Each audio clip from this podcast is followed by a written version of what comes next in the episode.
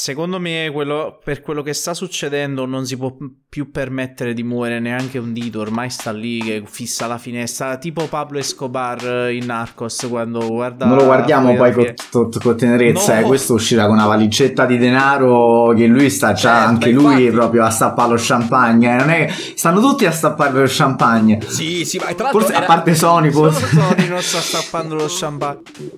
Benvenuti su Ludens Podcast, il programma ufficiale di Ludens TV. Se volete vederci live e partecipare al nostro talk, seguiteci ogni domenica alle 21.30 sul nostro canale Twitch. Stay Ludens!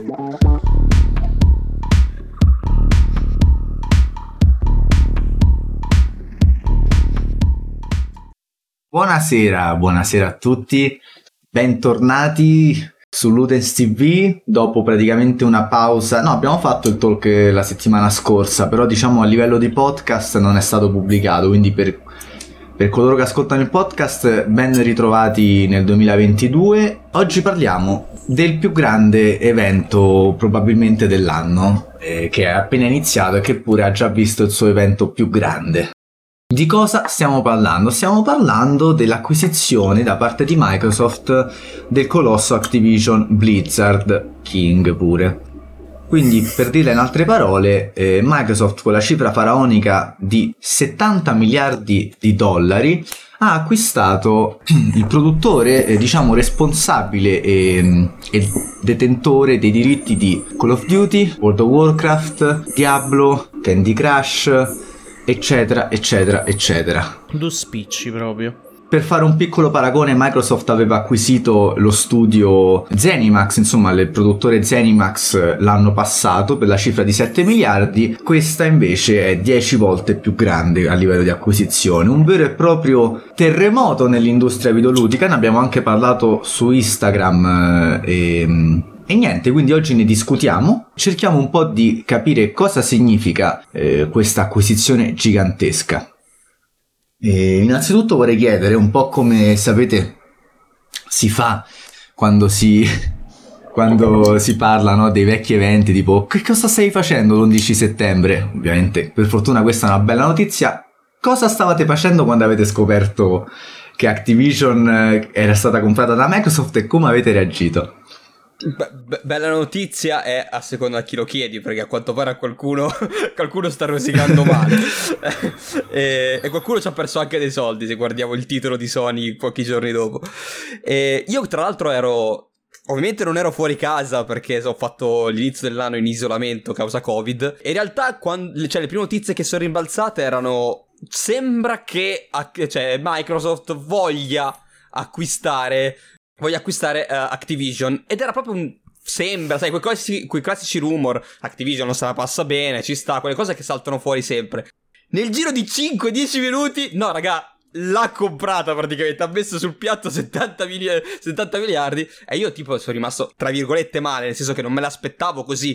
Soprattutto di solito queste cose prima o poi qualcuno ne parla, qualcosa viaggia sotto banco, qualche leak. Invece niente, totalmente zero assoluto di, but- di punti in bianco, ci sono rimasto male. E quindi sono andato lì praticamente a sfogliare uh, le varie notizie e poi dopo quando mi sono veramente reso conto che era vero, ci sono rimasto abbastanza positivo in realtà. Kiring invece? Ma io in realtà esattamente come con l'11 settembre stavo guardando la Melevisione, mi hanno interrotto il programma per dire che Activision era stata comprata da, da Microsoft, tutto a posto, normale. No, eh, stavo, stavo parlando in chat con alcuni miei amici di cazzate totali. All'improvviso uno, vai, di solito c'è sempre quel discorso, no?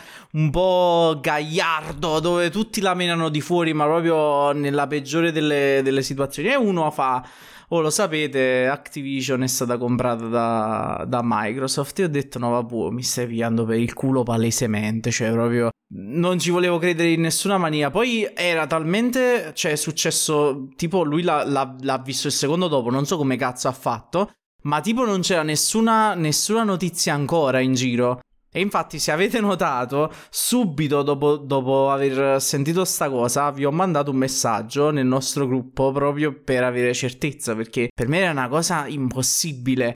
Ma poi soprattutto 75 miliardi, ma chi cazzo li tiene? Cioè, un altro poco. Ne, neanche il piano per la sanità pubblica italiana tiene 75 miliardi di investimenti. Ma che cazzo stiamo dicendo? Cioè, era una cosa fuori dal, dal, dal possibile. E invece, e invece è successo davvero. Sì, eh, no, infatti sul momento nessuno ci credeva, neanche le notizie stesse ci credevano, visto uh, adesso per alcune persone, per esempio, in quel momento lì, perché poi in mezzo al pomeriggio alcune persone erano in live e alcuni giornalisti saltava fuori, giornalisti del settore, usciva fuori questa notizia e dicevano vabbè raga non ci credete, sono i soliti rumor, eh. cioè invece di punti bianco sono ribalzate veramente le voci nel giro di 5 minuti e sono cominciate anche Bloomberg stesso che è abbastanza affidabile come fonte era è uscito come, fra i primi, fra i primi è uscito sì. dicendo sembra, poi di punti bianchi nel giro di 5 minuti era ufficiale. Che poi, da qui all'ufficialità, ripeto, devi ancora passare, cioè, se ne parla di giugno 2023 per la fine dell'acquisizione. Ci sono delle procedure burocratiche belle complesse da, da, comunque ultimare, vari passaggi che vanno fatti, ma questo quando c'è l'assorbimento di una grande major da parte di un'altra è no, anche ma normale, quando spendi no? cioè, 75 miliardi che... per comprare Zenimax e tutto il gruppo, eh, Activision e tutto il gruppo, penso che quantomeno la bussata di porta da parte dell'antitrust,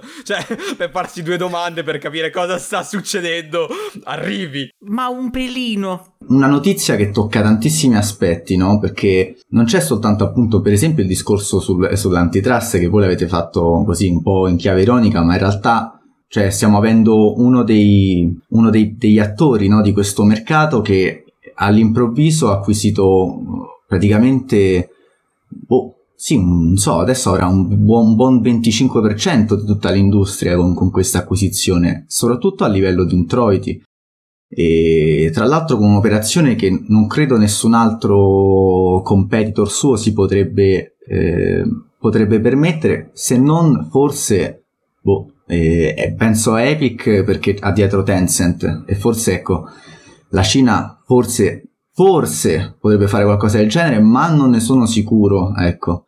Quindi abbiamo da una parte un mercato che si sta appunto in un certo senso sta, stanno crescendo queste prime supercorporazioni quasi. Poi dopo ci sta anche la faccenda Activision Blizzard, nel senso che Activision Blizzard viene da eh, un anno di polemiche per problemi legati alla tossicità dell'ambiente di lavoro. Ovviamente Activision Blizzard stava perdendo di fronte al mondo ormai eh, la, la sua reputazione, che era una reputazione tra l'altro quasi di paladino, parte Activision, forse no, ma Blizzard certamente sì, di paladino dell'industria e quindi questo è un altro no, topic importante. Un'altra cosa grande è cosa succederà dei giochi Activision, diventeranno esclusivi a Microsoft o no? E infine il Game Pass. Che forma acquisirà ora il Game Pass? Come, come, sarà possibile competere con un Game Pass tanto potente? Gli argomenti da toccare sono tantissimi, quindi a questo punto vi direi di partire da uno. Partiamo proprio dalla faccenda con Blizzard, no? Come voi sapete, il, diciamo, il capo espiatorio di un po' tutti i mali della Blizzard eh, è il, il, l'attuale presidente, mi sembra anche di Activision, no? Lui è presidente di Activision Blizzard, Bobby Kotick, sempre visto un po' come il super villain dell'industria e non è stato ancora annunciato il suo licenziamento, ma mi sembra chiaro che eh, Microsoft farà un uh, appena diciamo avrà il potere di farlo, perché come ha detto chi, eh, Vincenzo, questo è un, un, processo lungo che si concluderà il 23 giugno. Quello che farà è, sarà una, una, decapitazione del capoccia di Activision Blizzard in grande stile, anche probabilmente per ridare un po' lustro a quello che è il nome di, di Blizzard e di Activision. Voi pensate che l'acquisto, l'acquisto di Microsoft cambierà, porrà fine a queste critiche sull'ambiente lavorativo? Andiamo prima da Vincenzo e poi da Kirin. Allora, eh, beh, intanto uh, andando per ordine, sì, mi aspetto comunque che Microsoft faccia qualcosa in merito perché uh, anche Spencer, mi pare novembre-dicembre, uh, aveva comunque dichiarato quello che stava succedendo in Activision come qualcosa di abbastanza uh, problematico per l'industria, è qualcosa che a detta sua nel nostro settore non dovrebbe succedere. Uh, lui ultimamente sta facendo la parte un po' del paladino del, del medium. Quindi se non cambia nulla, um, sentirei abbastanza deluso da, una, da, un personaggio simile. E sembra che appunto la Bobby Kotick venga, tra virgolette, licenziato, nel senso che probabilmente dirà che se ne va lui. Se ne va con una buona uscita, che a quanto pare è anche abbastanza, abbastanza gonfia come buona uscita, una liquidazione, niente male. Uh, però comunque non è una vittoria, è, è diciamo un modo comunque per allontanare certi soggetti dal settore perché non dovrebbero esistere completamente certa gente. Appunto, mi aspetto che cambi qualcosa. Non dico che uh, Microsoft riesca a salvare uh, Activision Blizzard, ma mi aspetto che cambi qualcosa. Perché?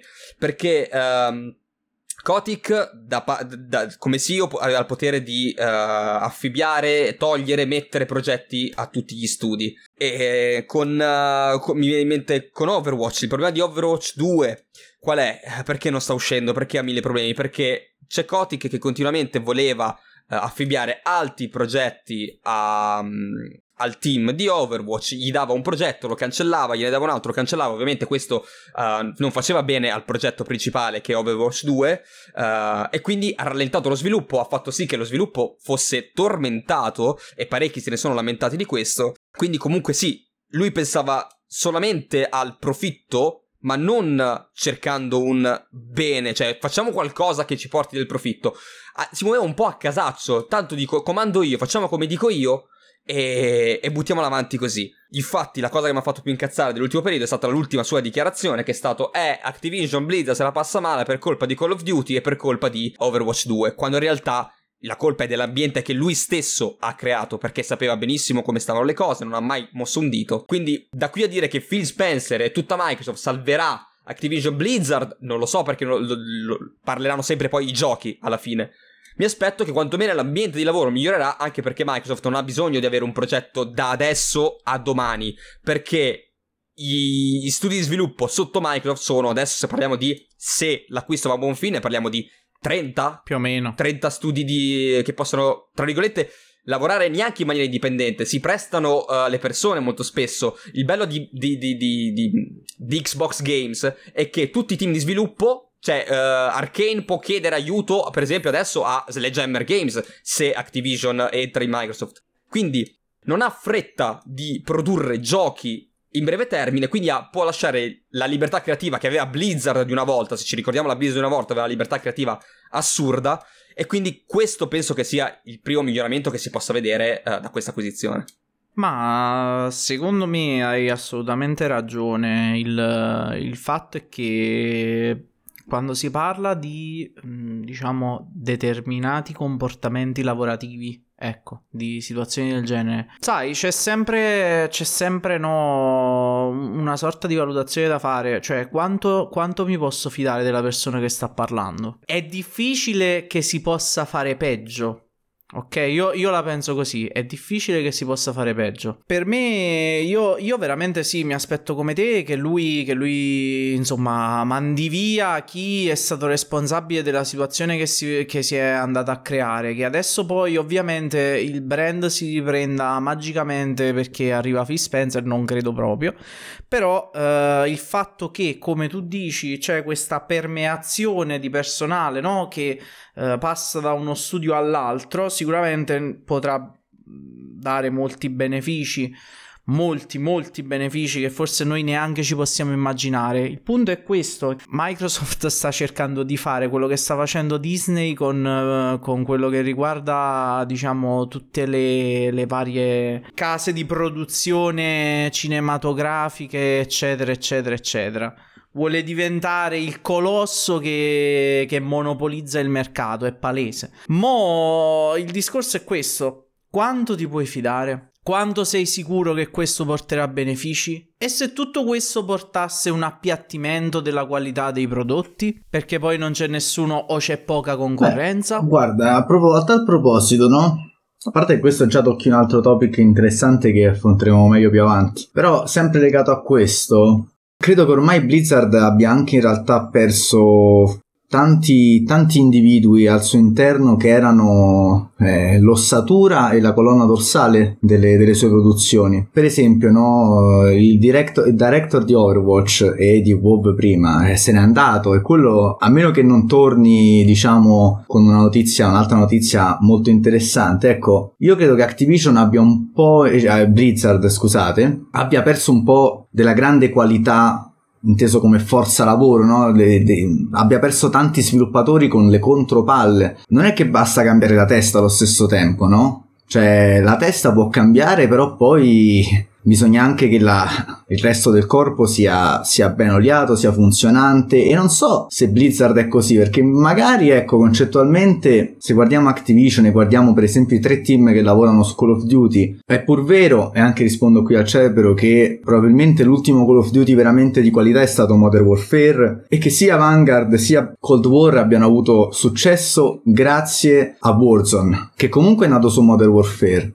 e adesso addirittura anche Warzone, ormai quasi alla fine, no? Cioè, nel senso, non, non se ne può più dei vari problemi. Ecco, per esempio, già hanno annunciato, cioè già si rumoreggia che forse con la proprietà Microsoft si abbandonerà la cadenza annuale. Quindi tu magari hai tre studi che lavorano su Call of Duty, ma non più a cadenza annuale, ma con calma. E probabilmente questo può veramente portare a degli sparatutto molto più interessanti di quelli usciti finora e a un futuro roseo per la serie Call of Duty, ecco. Lì però c'entra, c'entra la visione eh, direttiva, cioè c'entra la visione di chi possiede l'azienda che dice vogliamo un gioco all'anno. Ma se non ci sta la gente che ha fatto World of Warcraft grande, può tornare grande World of Warcraft? Non lo so. Quindi, che ne pensate a tal proposito? Ma mm, secondo me, più che altro, il discorso è questo, bisogna valutare poi quelle che sono le intenzioni, cioè la motivazione per la quale, con la quale si è intesi, cioè con, con acquistare il, il marchio, no? Perché io posso anche fare un'operazione, allora, inevitabilmente la necessità di vendere... Uh, Blizzard Activision c'è stata perché ormai cioè, è totalmente in crisi sotto quasi tutti i punti di vista e ovviamente eh, l'acquisizione da parte di Microsoft pone Microsoft ad essere il colosso del mercato e quindi a non poterci non fare bella figura davanti agli azionisti. La seconda è che comunque Blizzard Activision prende credibilità. Quindi di conseguenza per quello che riguarda Blizzard Activision è stato semplicemente un guadagnare fiducia ok? Perché il fatto di passare sotto l'ala di un grande, di una, cioè di, di, un colosso come Microsoft vuol dire che lì, insomma, c'è la voglia di cambiare. Ne abbiamo parlato prima. Questo è, questa è l'idea che tutti ci siamo fatti, no? Il fatto che adesso Microsoft è stata, cioè ha comprato Blizzard, automaticamente il mondo migliorerà, Blizzard sarà migliore, eccetera, eccetera. Però non è detto che magari Microsoft non l'abbia presa semplicemente perché ha pensato sfrutterò i brand che in questo momento Blizzard Activision possiede per ricavarci più soldi possibile e poi successivamente, insomma, piano piano la farò assorbire da qualcos'altro. Io non so, uh, perché poi uh, il focus uh, di questa acquisizione è stata dato soprattutto in Microsoft che compra Call of Duty, Microsoft che compra World of Warcraft. Però non so quanto effettivamente Microsoft abbia voglia di comprare semplicemente le IP, perché va bene, ti porti a casa delle IP di spessore, ma comunque ti stai portando gente e forza lavoro a casa. Secondo me l'idea di Microsoft non è semplicemente prendere Activision per fargli fare quello che fa Activision. Io compro Activision con le sue IP per carità, perché Crash Bandicoot, se, si è sviluppato bene, è comunque ancora una potenza, oltre ai, alle, alle, voci grosse che possono essere i Call of Duty e i giochi eh, Blizzard. Però è comunque forza di lavoro che posso mettere a sviluppare giochi che già sono miei. Cioè, se un domani io ho un gioco mio, adesso mi viene da dire, per esempio, uh, Perfect Dark che sta facendo un altro studio, studio di Microsoft, magari è ancora in pre-alpha e ha un po' di problemi, io ci metto Sledgehammer che gli FPS li sanno fare. Cioè, è questo il discorso. Secondo me, eh, non hanno semplicemente puntato a comprarsi Call of Duty, eh, Overwatch e uh, World of Warcraft. Ecco, magari sul mobile sì, ecco, sul mobile uh, c'ha poco, ha, ha poco margine. Microsoft ha preso una casa che comunque sul mobile si muove abbastanza bene e è andata... Um, è andato un po' sul sicuro. Candy Crash, uh, per quanto può piacere o non può piacere, comunque fa i suoi soldi, credo. Faccia comunque suo, al suo mercato. Però, secondo me, è più. Cioè, la gente si è dimenticato che è data, ti è data a comprare gli studi di sviluppo. Oltre alle IP che Phil Spencer ha già detto voler fare, oltre a IP che ormai nessuno, quasi nessuno si ricorda, se non Activision, di averla sviluppato vent'anni fa. Non esce un Guitar Hero da quanto, uh, raga? Cioè, questo discorso. Uh, cioè, loro hanno puntato sui soldi facili che, secondo loro, erano Call of Duty, uh, contenuti del genere, Warzone che non si aggiorna per bene da una vita, a parte una mappa nuova, su questi contenuti qua e non stanno sviluppando più robe che magari possono portare qualcosa perché mancano ad oggi. Perché un gioco come Guitar Hero, se tu lo fai, una volta usciva uno ogni 8-9 mesi ne usciva e quindi sì, stai saturando il mercato. Lo fai mancare da circa 6 anni un Guitar Hero? Penso che sia, sia, sia anche ora di buttarne uno fuori e vedere cosa succede. Poi magari fa, fa facilecca. Comunque Phil Spencer ha detto, ha detto la mia idea è anche andare a scavare un po' in quelle IP che non, uh, non si considera più nessuno, che sono un po' storiche. Spyro, a parte la remastered, non è uscito più nulla. Magari è povera, non è forte come IP, però intanto buttala fuori, cioè fai vedere che stai, stai sviluppando qualcosa. Oltretutto Microsoft di, di, di, studi che possono fare platform ne ha a bizzeffe, quindi ciao, Crash uno Spyro te lo sviluppa anche se non è fatto da uh, Toys for Bob, che loro poi tra l'altro sono fenomenali nel fare i platform. No, no, eh, beh, tocchi un punto molto interessante, ecco, soprattutto mi ha molto affascinato questa idea comunque sia di avere IP ma soprattutto di avere studi e nel senso dire perché non posso mettere questo studio dietro questa IP? Adesso dico proprio una bestemmia, no? Però potenzialmente, ecco, cioè, se, ho, se Call of Duty lascia la cadenza annuale, no? Ok, ne esce uno ogni 2-3 anni perché va bene così in fondo. Di quei tre studi, magari uno di questi tre studi nel frattempo può essere, la butto là, di aiuto allo sviluppo di Overwatch, per esempio, ok? Ecco, questo potrebbe dare una grande forza. È una cosa che Activision non ha fatto perché probabilmente seguiva un modello di mercato che eh, ormai si è, si è un po'. cioè si è capito che non può più funzionare così. Anche se i soldi, tutto sommato, ancora li tira fuori. Quindi sì, questo è un punto di vista molto molto interessante. Sarebbe bello saperne di più, però non possiamo, penso, fare nulla se non aspettare dichiarazioni e fare supposizioni per ora. Che poi, per, per dire, uh, Activision uh, dimostra che intende, intendeva, perché adesso immagino che a parte gli accordi commerciali pregressi sia un attimo di stallo cercando di capire come andrà a finire, però uh, aveva spostato Toys for Bob, che se non sbaglio avevano fatto Crash 4, a, a lavorare su, su, a dare una mano su Call of Duty, non mi ricordo se su Vanguard o su Warzone.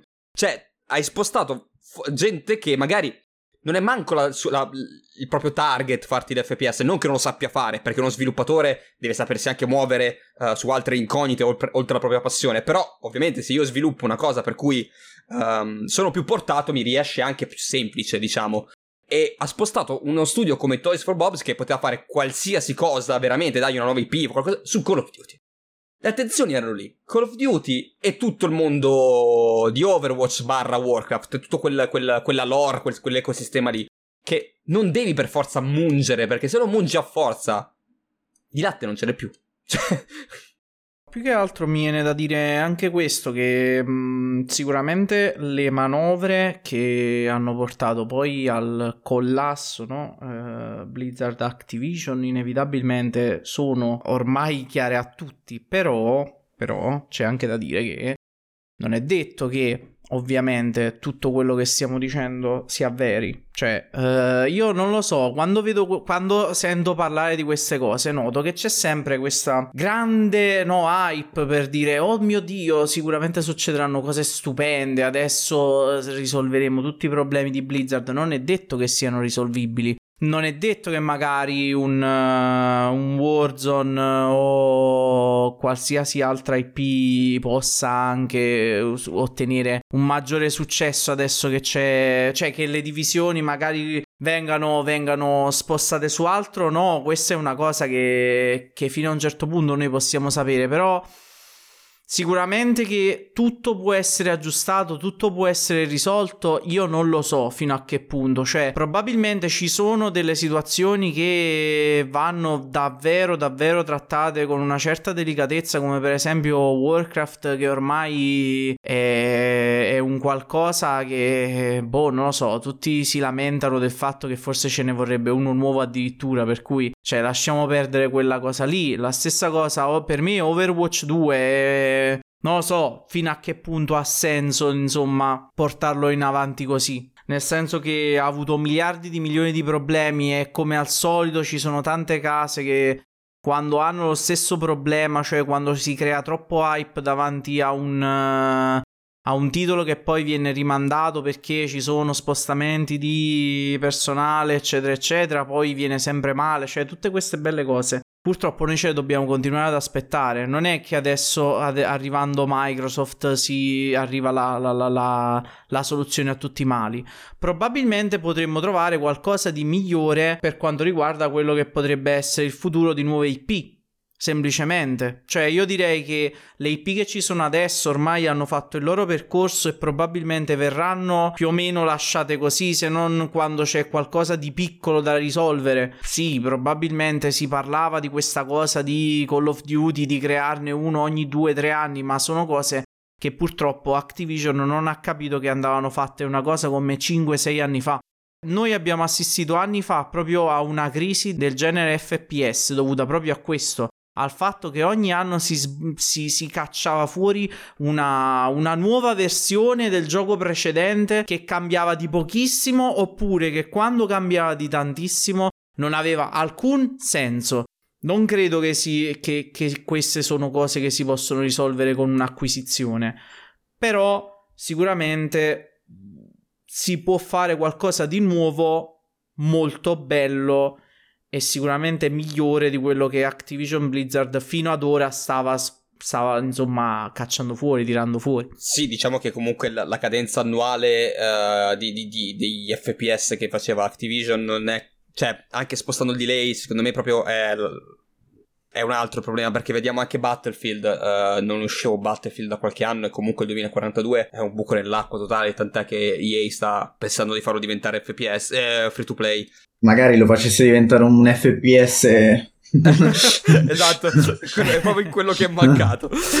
Quindi ecco, sì, non è semplicemente lì, probabilmente è più una questione proprio di direzione uh, che Activision un attimo perso di vista. Come magari, cioè, se ci pensiamo, tutte le grandi che sono diventate grandi, grandi hanno un attimo perso di vista. Electronic Arts non è che le stia centrando. Bravo. E tra l'altro mi, mi, mi si è stretto proprio il, il buco del sedere che se, se, se scorreggiavo fischiava quando ho sentito che stava per comprare Activision. Cioè, già ha fatto i danni con quello che ha. Figurati se avesse comprato anche tutto il brand Activision Blizzard.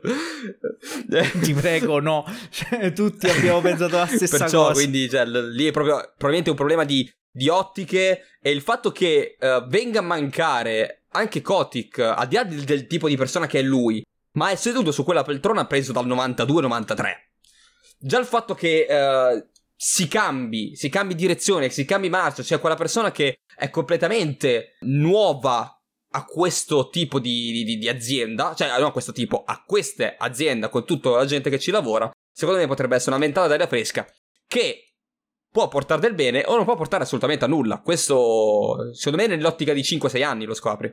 Tra l'altro, no, stavo pensando che effettivamente fino ad oggi la, la, la, la, Microsoft ha comprato in questo suo diciamo recente periodo nel quale sta cercando un po' di fare un, un, salto, di, un salto di livello, ok? Perché sì, Microsoft non è nuova nel mondo dei videogiochi a differenza di quello che certi giornali hanno sottolineato. E... no, Microsoft sta in questa industria dei videogiochi ed è uno degli attori principali da ormai almeno 20 vent'anni abbondanti. Quindi, no? Cosa ha fatto? Cioè, nell'ultimo periodo ha avviato un processo per la quale ha cercato di, eh, diciamo nel periodo post Xbox One, no? Mentre ha perso molto terreno con la PS4, come si è rimboccata le maniche, iniziando a ripuntare anche lei sui giochi, più che, piuttosto che sull'intrattenimento, ovvero ha iniziato a prendere dentro la sua ala una serie di studi di grandezza No, medio grande, dai, medio grande, studi medi tendenzialmente, faccio un esempio, Obsidian, che hanno un pedigree eh, di tutto rispetto, che hanno una, una grande capacità nello sviluppo dei videogiochi e se, quello che io ho avuto almeno come impressione è che gli abbia dato in un certo senso una, una certa stabilità economica. Nel dire guardate, state sotto la, una produzione Microsoft, fate quello che volete, dando abbastanza libertà, a differenza invece di EA e Activision che e, e, secondo me pure Ubisoft, ma magari questa è una mia opinione, che comunque si hanno sempre invece una direzione che viene dall'alto, no? È molto bisogna fare un certo tipo di gioco per un certo tipo di target in un certo tipo di tempo. Invece Microsoft a me è sembrata voler più mh, dare semplicemente stabilità e far lavorare questi studi. Ed è per questo che in questo momento il Game Pass inizia a essere un prodotto interessante, no? Una, un abbonamento interessante con tanti giochi validi. Ecco, Microsoft però adesso ha deciso di fare un passo in più. Già con Zenimax aveva un po' superato, no? Perché non era più uno studio piccolo, ma era un, un editore. Ecco, adesso ha preso l'editore più grande al mondo. Stiamo parlando di nuovo appunto di Activision, tra l'altro dimostrando che in realtà Microsoft i soldi ovviamente non li prende dall'industria dei videogiochi, Microsoft è una delle, delle più grandi compagnie eh, del mondo e quindi ovviamente semplicemente ha deciso di investire pesantemente sull'industria questa volta. È sempre rimasta per sua scelta un attore alla pari, oserei dire, di Sony, di Nintendo. Ecco, tornando al discorso, chissà cosa succede ora, perché una cosa è prendere uno studio e dirgli continua a lavorare e ti dai soldi, una cosa è prendere un editore che di studi sotto ne ha 10, 12, 15 e fare lo stesso ragionamento. Insomma, è un po' strano anche perché questi studi, come dici, sono abituati da tempo a lavorare anche male. Effettivamente è curioso ed è soprattutto strano, no? È difficile fare previsioni perché anche Zenimax, che l'ha comprato un anno fa, non è che abbiamo visto i risultati di questa acquisizione. Abbiamo visto, sì, Oblivion, Doom, tutta questa roba qui sul Game Pass, va benissimo, ma non è ancora arrivata la Zenimax post Microsoft sul mercato, non è arrivata ancora, come si chiama, Starfield? Quindi, cioè, bisogna andare un po' con, eh, come si dice? Con, con i, i piedi di piombo.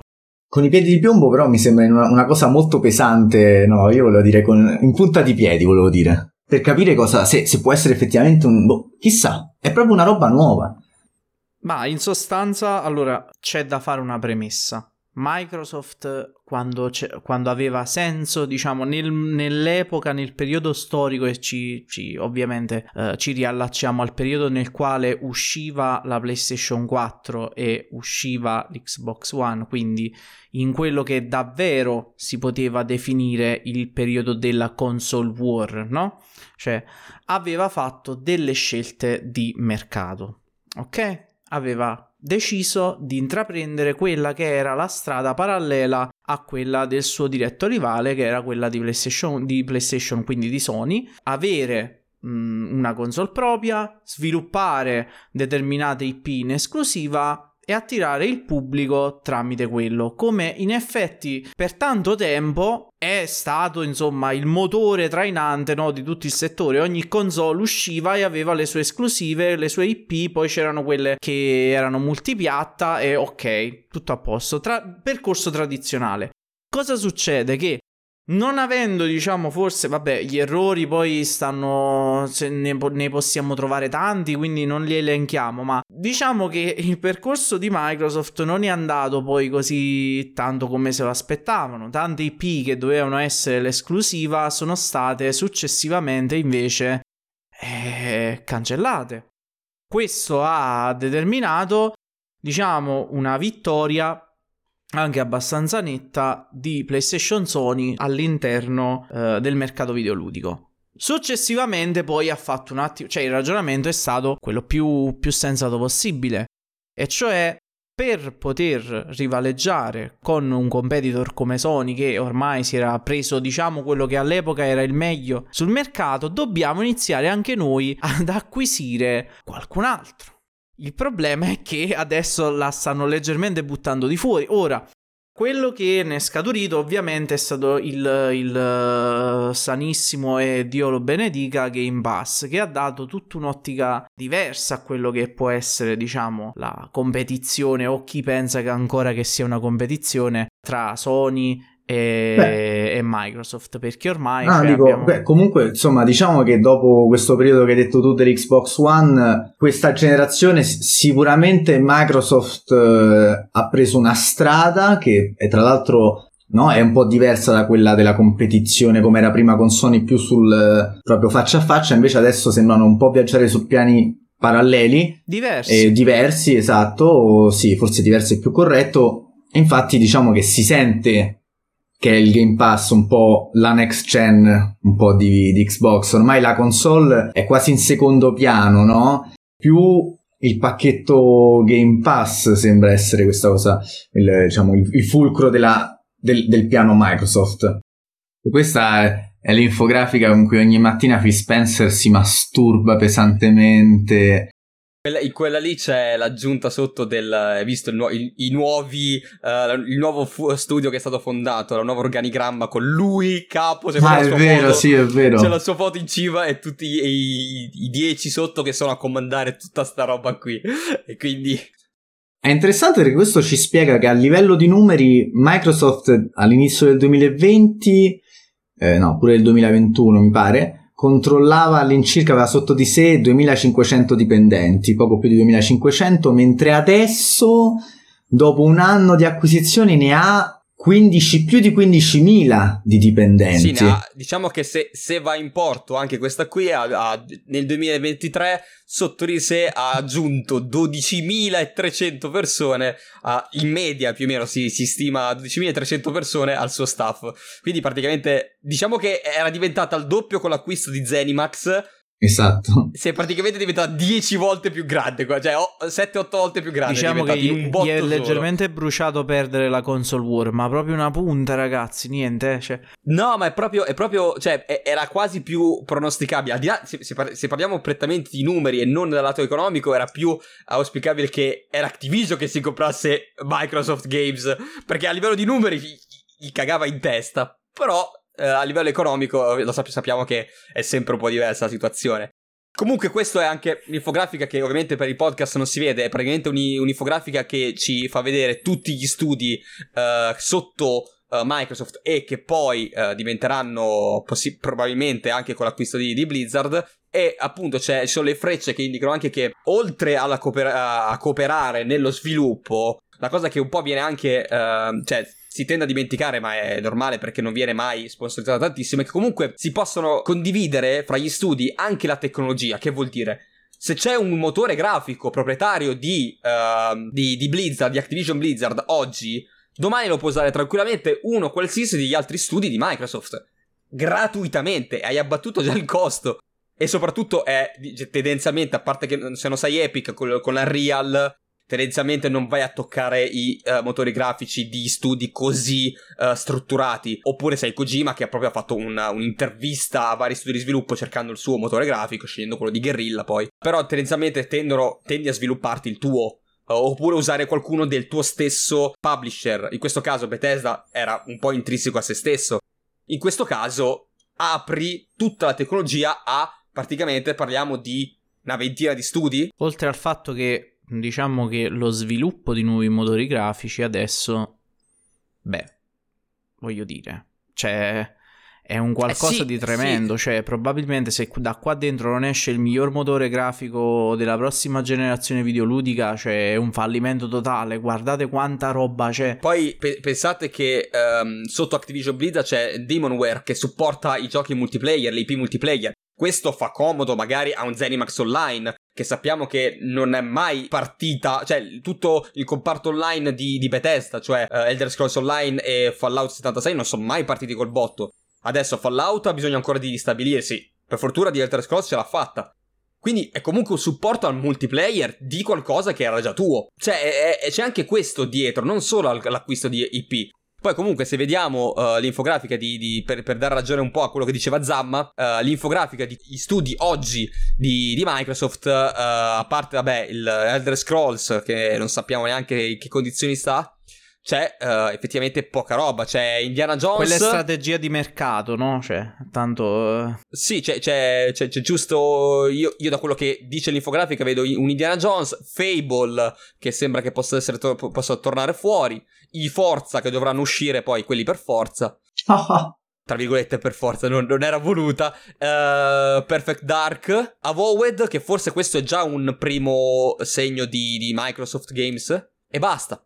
Sì, no, c'è Double Fine che sta facendo qualcosa, è vero. Volevo chiedere una cosa. Cambio un po' topic, in realtà però, ecco, vedendo la grandezza di questo investimento, forse è, è bene introdurlo ora, così ce lo togliamo anche. Adesso c'è un gran eh, vociferare a livello in generale non soltanto di industria dei videogiochi ma di piattaforme online, di, di metaverso, no? E è uscito anche qualche articolo, tra l'altro sulle testate generaliste che se, sottolineava che questa acquisizione di Microsoft fosse legata anche ai concetti di metaverso, no?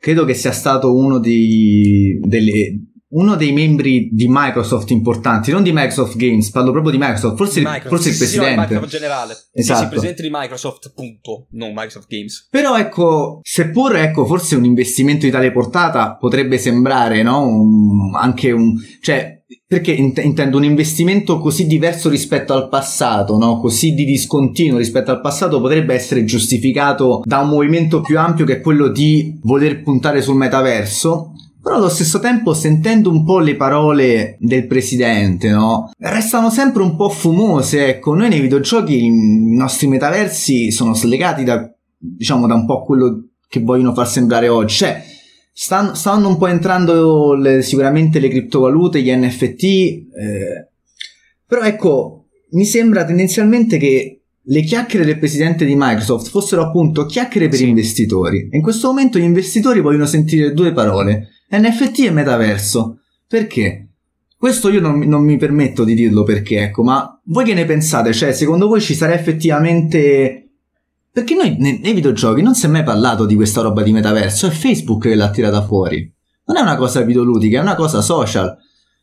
Noi abbiamo il nostro metaverso che si chiama, sì, sono gli MMO, ma è diverso, no? Voi che ne pensate? Sono chiacchiere per investitori o forse boh, qualcosa c'è? Allora, uh, diciamo che il, nell'ambito di gaming già, Microsoft ci ha, già, già, provato ai tempi, con l'avatar per cui compravi gli accessori, ah, certo. gli accessori che, che, acquistavi al tuo avatar, non erano ancora un vero metaverso perché ci facevi... Cioè, il tuo avatar lo potevi usare per diverse cose, però era abbastanza chiuso in sé, gli abiti che acquistavi non erano NFT, cioè erano sullo store per tutti. E ragazzi, lì spendevi soldi veri per comprare il cappellino al tuo avatar, eh. Cioè, stiamo parlando di questo. Ci ha provato Sony, ci ha provato Sony con PlayStation House. Home. Quella, quella... Home, scusami.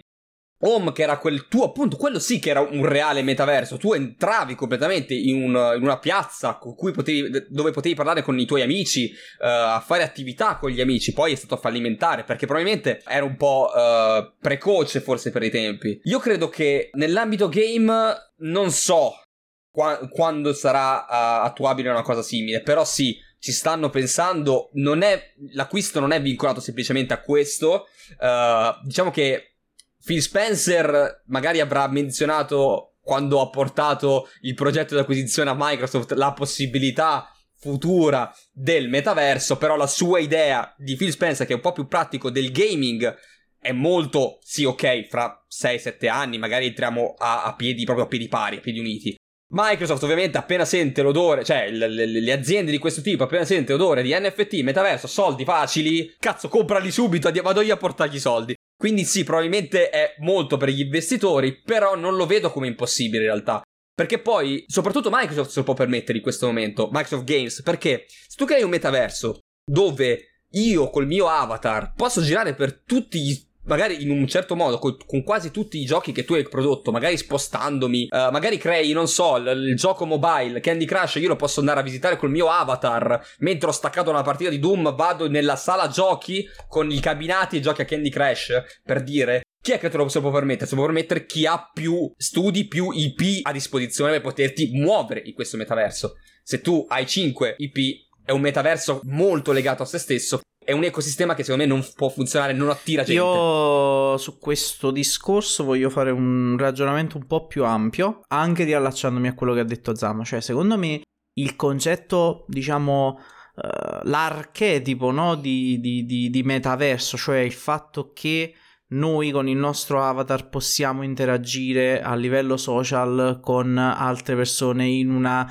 realtà virtuale, tra molte virgolette, come diciamo la vogliamo concepire, no, non per forza come quello che ha pensato Facebook, ok? Cioè, no, non pensiamola in quel senso là, cioè facoltà di interagire con più persone uh, in un ambiente virtuale l'abbiamo creato, cioè probabilmente è stato creato e si usa da tanto tempo in qualsiasi hub di un gioco qualsiasi. Il, diciamo il principio base. Quindi sì, noi l'abbiamo già visto in tutte le community possibili e immaginabili, non ovviamente come lo vediamo adesso, non ovviamente come lo vedremo in futuro, però uh, io penso che alla base di tutto questo ci sia anche un ragionamento di altro tipo, cioè si sta parlando sempre più spesso del fatto che con la crisi dei materiali per creare hardware è molto più facile, sarà in futuro molto più facile creare mega giganteschi server che abbiano la facoltà di poter farti usufruire di un servizio direttamente da remoto senza che tu abbia l'hardware a casa. Quindi,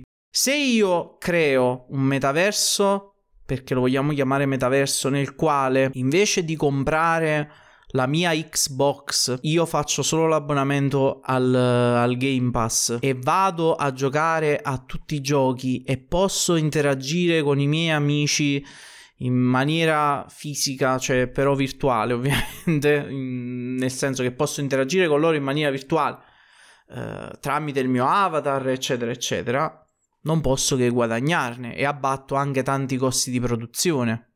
Poi ovviamente ci sono quelli di gestione dei, dei server, però creare un mondo del genere fa guadagnare tanti, tanti, tanti, tanti soldini. E questo probabilmente è quello in cui si evolveranno la maggior parte degli ecosistemi che stiamo vedendo adesso perché vabbè lo sta facendo adesso Facebook ma eh, io non credo che cioè, lo, lo, vorrà fare sicuramente Microsoft da questo punto di vista. Credo che lo farà anche Amazon. E a questo punto mh, mm, faccio notare anche che adesso Sony sta iniziando a pensarci, cioè hanno pensato dopo aver visto il mega gigantesco successo che sta avendo il Game Pass, che comunque voglio dire anche questo, sì è vero hanno speso 75 miliardi, ma ricordiamoci sempre che Microsoft dei soldi del Game Pass ancora ci deve rientrare finanziariamente.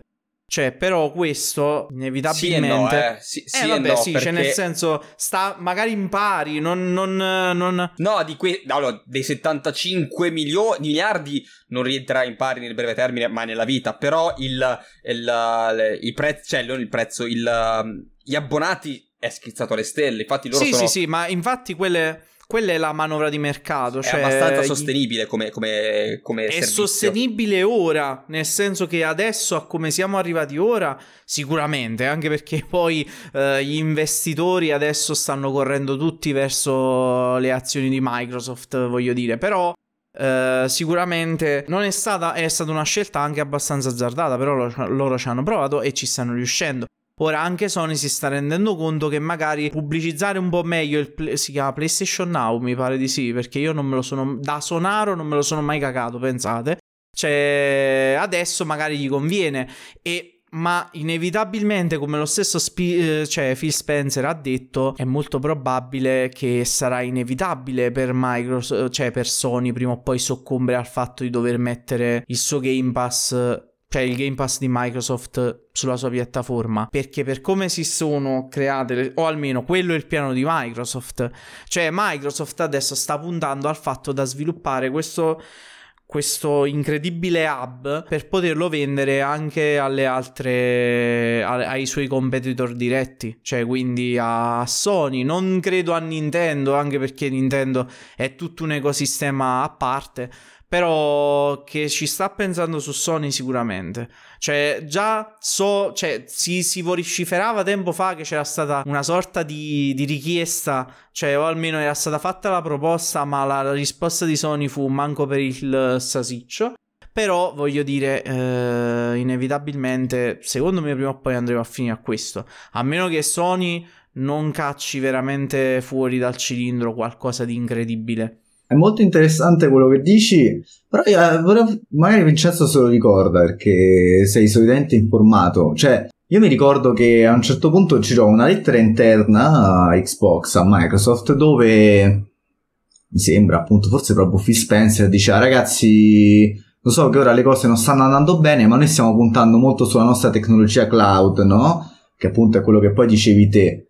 E Perché alla fine, se adesso la moda può essere metaverso NFT, due anni fa la moda era, due o tre anni fa, era il cloud gaming che doveva essere quello, cioè doveva essere la destinazione del, del mondo videoludico. Non so appunto, effettivamente questa cosa di Microsoft si è un po' persa pure. Dov'è questo servizio cloud di Microsoft? Vabbè, il, in, in realtà è già cioè è abbastanza potente il cloud di Microsoft, ovvero um, xCloud è praticamente disponibile ormai ad oggi su tutti i dispositivi mobile, sono arrivati anche su, su, su, su iOS che è sempre il, il, passo un po' più duro di arrivo, uh, sono arrivati su sempre. iOS, su Android c'è dappertutto e, e lo puoi usare su, sui browser tranquillamente, quindi secondo me la potenza, cioè la, la, la, la potenza è ok, un xCloud che funziona bene, perché comunque l'infrastruttura di online di Microsoft non penso che lascia spazio a dubbi, la usa anche PlayStation stessa la usa. A parte le sue app Xbox per invitare, sì, sicuramente. Sì, sì, sì, no, no, no, esatto, no, quello sì. Però la, la, la, piattaforma online, diciamo che sta in piedi. La potenza è che tutto quello che po- ti posso dare io col cloud è quello che tu trovi con il Game Pass. Quindi quella lista di giochi che tu ti puoi scaricare sul Game Pass, oh raga, vi dico anche questo, io il cloud lo utilizzo su Series X molte volte, perché magari arriva quel gioco sul Game Pass, non ho voglia di aspettare per capire, perché magari è nuovo, non ho mai sentito, perché arrivano anche giochi uh, che passano un po' sotto banco, lo voglio provare, non lo scarico nemmeno, lo provo sul cloud e funziona bene. Lo provo sul cloud, se mi piace, magari lo scarico con una qualità grafica ovviamente maggiore. Uh, me lo gioco scaricato e soprattutto ti permette di non uh, consumare, tra virgolette, spazio nell'hard disk. Quindi direi che Secondo me il cloud di per ora è quello che funziona meglio. Perché Stadia. Eh, Vabbè, qualcuno ne sente ancora. Stendiamo un velo pietoso. ancora qualcosa di sta- Amazon col suo Luna non ha fatto manco il botto iniziale mi pare sia uscita ma non, non se ne sente parlare. Adesso quel, quell'incognita, quella, quella, bomba pazza che gira è, è Netflix, che nel 2022 vuole, vuole, puntare molto sul gaming, a detta, detta, loro. Quella è un po' la cosa un po' preoccupante che non sappiamo che tipo di uh, marketing vuole buttare su. E infatti Phil Spencer l'ha detto, ha detto io più che Sony e Nintendo temo i nuovi Posso, quello che posso temere è Google, Amazon e Netflix. Questo però che... è una cosa bella greve da dire. Eh, ma perché il senso suo è perché noi viaggiamo, cioè io, cioè Microsoft, Sony, Nintendo, per quanto possono fare mosse aggressive, il, il, modo oper- il modus operandi è di gente che è nel settore da 30 anni, nel, nel gaming da 30-40 anni, quindi è quello. Questi nuovi che arrivano sono delle bombe, non sai cosa possono fare. È come quando ti, a calcetto ti trovi quello davanti scarso, che non sa come, come giocare è probabile che ti salta perché si inceppa col pallone e ti salta pure. E questa è, è, la stessa cosa. Non sai come si possono muovere, ti possono sorprendere e ti possono incastrare da un certo punto di vista. Certo, no, esatto. È molto interessante questa cosa qui, e appunto da una parte perché è vero che non sai come, come possono entrare, anche se gli ultimi due che hanno provato a entrare finora hanno fatto cacare scacare. Non mi aspetto il botto di Netflix io, eh, vedendo l- i giochi che sono usciti adesso, che è Stranger Things e roba abbastanza mobile. Mm, no, ma infatti io credo che se ci proverà sarà qualcosa di molto più modesto. Il punto è che comunque ovviamente noi dobbiamo considerare che sono sempre i primi passi, quindi non sappiamo poi... Sono tre aziende che hanno i soldi, è quello il problema, che possono fare, cioè idealmente possono azzardare qualcosa ad alto rischio, perché non è la, il nuovo studio di sviluppo che si butta. Eh, essendo che Netflix penso che, nonostante sia un attimo calato l'appeal di Netflix, comunque i soldi penso che li abbia. Amazon e Google, che ne parliamo a fare? È quello il problema, quello che spaventa un po' Phil Spencer, diciamo. Certo. Uh, da questo punto di vista si può tranquillamente dire che, Sp- che, Phil Spencer ha ragione a dire ho paura di questi qui, perché poi, tra le altre cose, come anche ha fatto notare benissimo Zamma, il fatto che dica ho paura di questi, ma non ho paura, per esempio, di Nintendo o di Sony, ti fa già capire che forse da un lato li considera mh, mm, non diretti concorrenti e morti probabilmente. Morti. Eh, no, sento, non morti, non morti perché è una parola, però semplicemente bravo, non diretti concorrenti, cioè ormai lui gioca a livello su. Cioè lui dice io sono oltre. E loro, cioè Sony non può competere con cioè, cioè Sony può competere fino a un certo punto, può farti uscire un gioco più bello di uno studio Xbox, quello sì, però Sony non potrebbe mai investire 70 miliardi, no? Sony non è un'azienda, cioè un'azienda ovviamente come Microsoft poli, poli, polimediatica, non so come dirlo, cioè che si sviluppa su più fronti. Però la cosa più forte sono i videogiochi e le altre stanno, anzi, che forse quella dei videogiochi tira pure le altre, no, ormai. Ma infatti è così, cioè il problema di Sony è che vive una tremenda crisi da anni e il fatto che comunque eh, l'unica cosa che veramente la, la, fa tirare avanti siano, cioè magari non è solo quello, eh, premettiamo anche questo, però una buona fetta dei suoi guadagni viene fuori da PlayStation e da tutte le sue esclusive. Se tu inizi a competere a un livello superiore, inevitabilmente la tagli fuori dal mercato, perché per quanto Xbox adesso magari eh, col Game Pass, tutto quello che vogliamo, cioè per quanto vogliamo dire che sulla nuova eh, generazione noi non possiamo dare una, una, valutazione oggettiva perché dobbiamo vedere in futuro come si sviluppa, visto e considerato che c'è poco accesso alle console, eccetera, eccetera. Il problema è che comunque anche se le esclusive PlayStation e la console di PlayStation dovre- dovessero vendere a livelli altissimi e fargli entrare i miliardi, non arriverebbe mai agli introiti di Microsoft, ma neanche lontanamente. Quindi è inevitabile dire, per questo Phil Spencer ha detto, e quindi mi riallaccio a quello che ho detto prima, è inevitabile che prima o poi PlayStation dovrà ammettere di avere anche il Game Pass, Bravo, sulla, Game Pass. sulla sua console. Del resto anche Microsoft, cioè, in un certo senso, si sta dicendo, guarda, non la prendere, non essere orgogliosa, tanto vedi, io ormai gioco su un altro livello, ma comunque abbiamo combattuto per anni, noi ti rispetto, tu continuerai a fare il, i videogiochi nella tua maniera, prenditi sto Game Pass, ci guadagniamo tutti e due e si va avanti, bella mia. Anche perché c'è anche da dire che forse a Microsoft va anche scomodo produrre l'Xbox. Eh? Certo. Ma il discorso, il, il discorso, è che uh, Microsoft non è che, cioè, non, più che gli va scomodo è che non ha un reale interesse nel piazzarti Series X.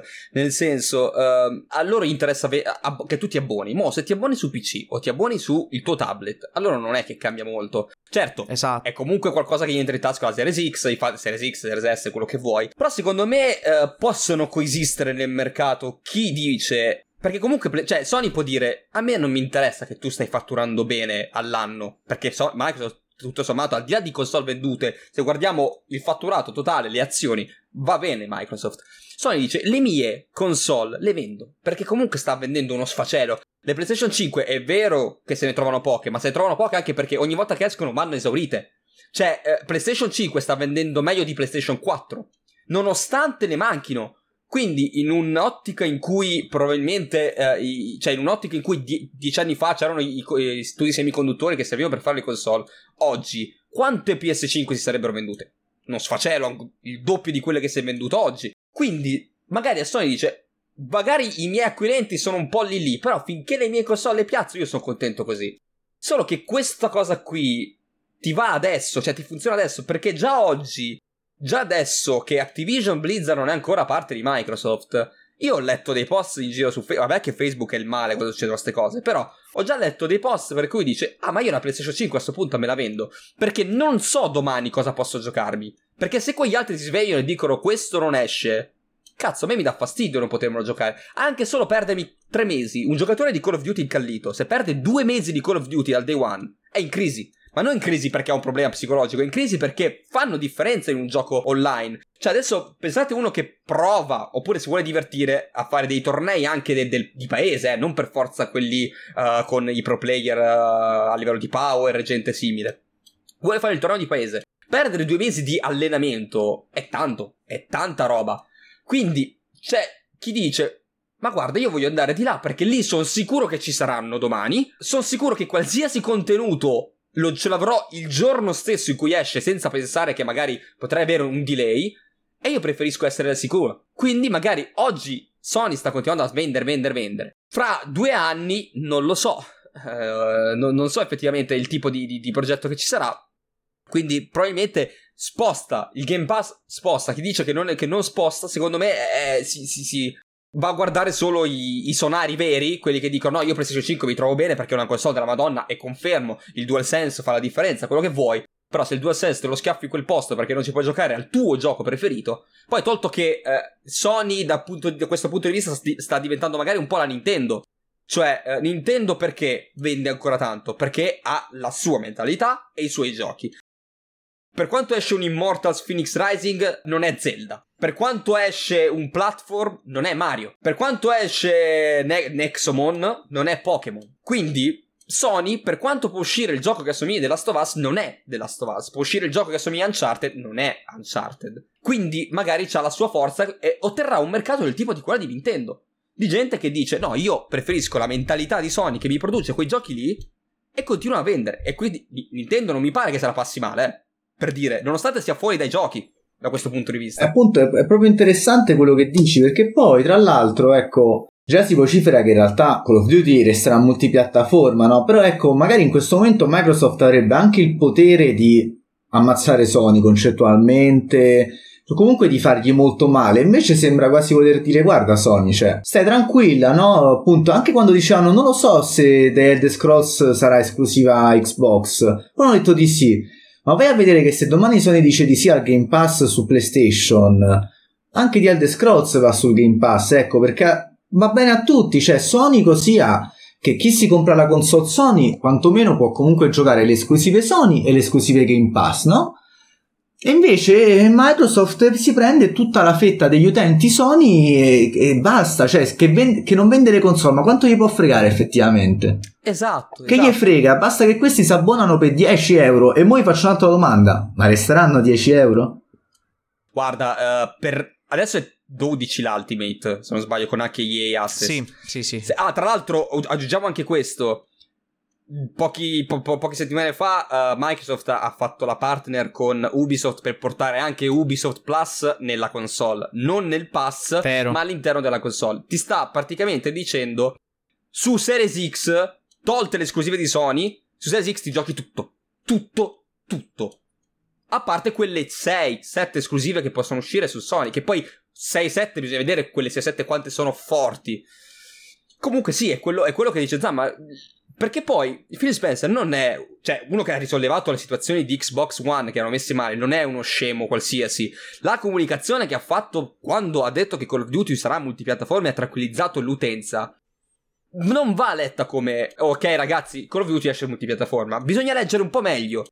Quello che ha detto Phil Spencer è: Ho avuto una chiamata coi capi di Sony, li ho tranquillizzati dicendo che comunque i giochi, gli, accordi, gli accordi pregressi rimarranno quelli che sono.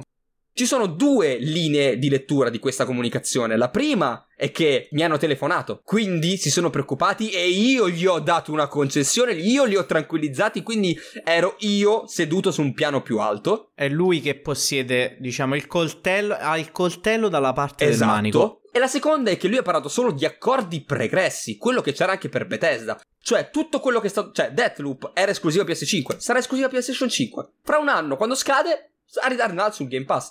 Non ha parlato minimamente di cosa succederà in caso a giugno 2023 tutto il pacchetto va sotto Microsoft.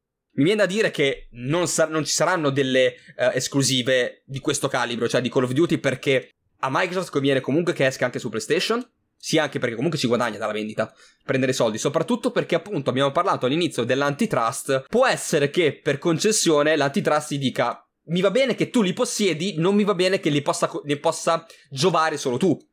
Quindi Certo. ti può dire, tu lo, ne pu- lo puoi possedere lo studio, però devi permettere che anche le altre, gli altri studi, cioè gli altri publisher e eh, sviluppatori possano utilizzarlo. Quindi a quel punto lì anche Sony dovrà avere la sua, il suo Call of Duty. E appunto Microsoft potrebbe tranquillamente dire guarda signor antitrust che qua il Game Pass è aperto a tutte le piattaforme, tutti quanti lo possono includere, siamo anche disposti a dare che ne so, un 25% alla piattaforma di partenza, che ne so, non so. Ah beh, lì per, lì per forza perché Sony mi sembra prenda il 20, quindi ecco, ma, ma Microsoft ovviamente dei quei 16 euro, perché non penso che rimarrebbe 13, penso che arriverà a 16-17 con, la- con l'arrivo di tutta sta roba, ti può dire, prenditi, hai bisogno del 20%, tieni, te, che cazzo me ne frega, tienitelo. Certo, esatto. Ed eppure, insomma, ecco, secondo me, purtroppo, come si dice, come dicono, come dice il generale di Massimo Decimo Meridione del Gladiatore, un popolo deve capire quando è sconfitto. E forse Sony è stata sconfitta nel senso che non può più pensare di competere su certi livelli con Microsoft. Quindi tanto vale che, che Sony trovi una sua nuova via, no? E che trovi un accordo con Microsoft che porti valore a entrambi e che non si, inizi, non si pestino troppo i piedi perché secondo me sarebbe un peccato e anche una cosa forse suicida per tutti e due, ecco, perché comunque la competitività serve. Sì, siamo, siamo arrivati comunque da, da, una, da una situazione in cui Microsoft era inesistente, cioè la perculata, se vi ricordate su Xbox One, la classica perculata era sì, ok, Xbox One X eh, è bella potente, ma cosa ci giochi? Uh, i titoli multipiattaforma, ok, ce l'ho anch'io su PlayStation 4 Pro. Siamo arrivati a un punto in cui Microsoft stava un po', non dico sparendo, perché comunque è sempre stata presente, ma siamo al punto in cui da meno due passi, meno tre forse, partiva anche sotto Nintendo, che Nintendo non ha mai giocato sulle console war, se ne è sempre fischiata, ha sempre fatto la sua strada Nintendo. Partiva anche dietro Nintendo, siamo arrivati in un punto in cui Microsoft cioè, se parli di gaming, oggi parli di Microsoft, di Microsoft non parli più di PlayStation, parli di Game Pass. La, voce, la, la parola su tutti, eh, sulla bocca di tutti, è Game Pass oggi. Perché molte, poi vabbè, poi possiamo parlare, cioè, e ne viene fuori un'altre tre ore su Game Pass quanto può essere etico, quanto non lo può essere, quanto può essere giusto aspettare o quanto no. Però, vi faccio l'esempio interno. Tralix vuole giocare assolutamente, cioè non vede l'ora di giocare Deathloop. Ne- anch'io lo sto aspettando. Ma cosa vuol dire aspettando? Perché il gioco è uscito. Lo stiamo aspettando su Game Pass. Perché sappiamo che a settembre 2022 uscirà su Game Pass. Quindi, cioè, il fatto che il Game Pass si, si sia. Cioè, non, non, dici più, oh, as- lo aspetto che arrivi su, mm, su, su PlayStation 5, su, su, Xbox. Aspetti che arriva su Game Pass, che è un passo ancora oltre. Cioè, nell'abbonamento. E questo succede anche sui giochi che non, so, che non sono usciti dall'altro lato. Cioè, per esempio, uh, sappiamo che è uscito, uh, non lo so, adesso un gioco di Ubisoft, uh, Assassin's Creed, ma lo aspetto nel pass io magari fra qualche, fra qualche anno. Come è successo per, per altri giochi. Immortals Phoenix Rising, forse più che Assassin's Creed. Ma certo. aspetto sul pass. E c'è gente che dice: no, no, è un gioco che probabilmente tornerà sul Game Pass io aspetto. io Other Wilds, per quanto bene io ho voluto per tutte queste 12 ore, non me lo sono comprato. Sì, sì. Perché è un gioco in cui avevo paura di comprarlo, non ho rischiato, era passato sul passo, ho detto aspetto, tanto prima o poi ci torna. E effettivamente sono stato accontentato. Certo, certo. Assolutamente. Quindi sì, il, il, il, su me la generazione attuale eh, non è Sony contro Microsoft, ma è Sony contro Game Pass. Ma no, secondo me non può manco più fare Sony contro Game Pass. La generazione attuale è tipo...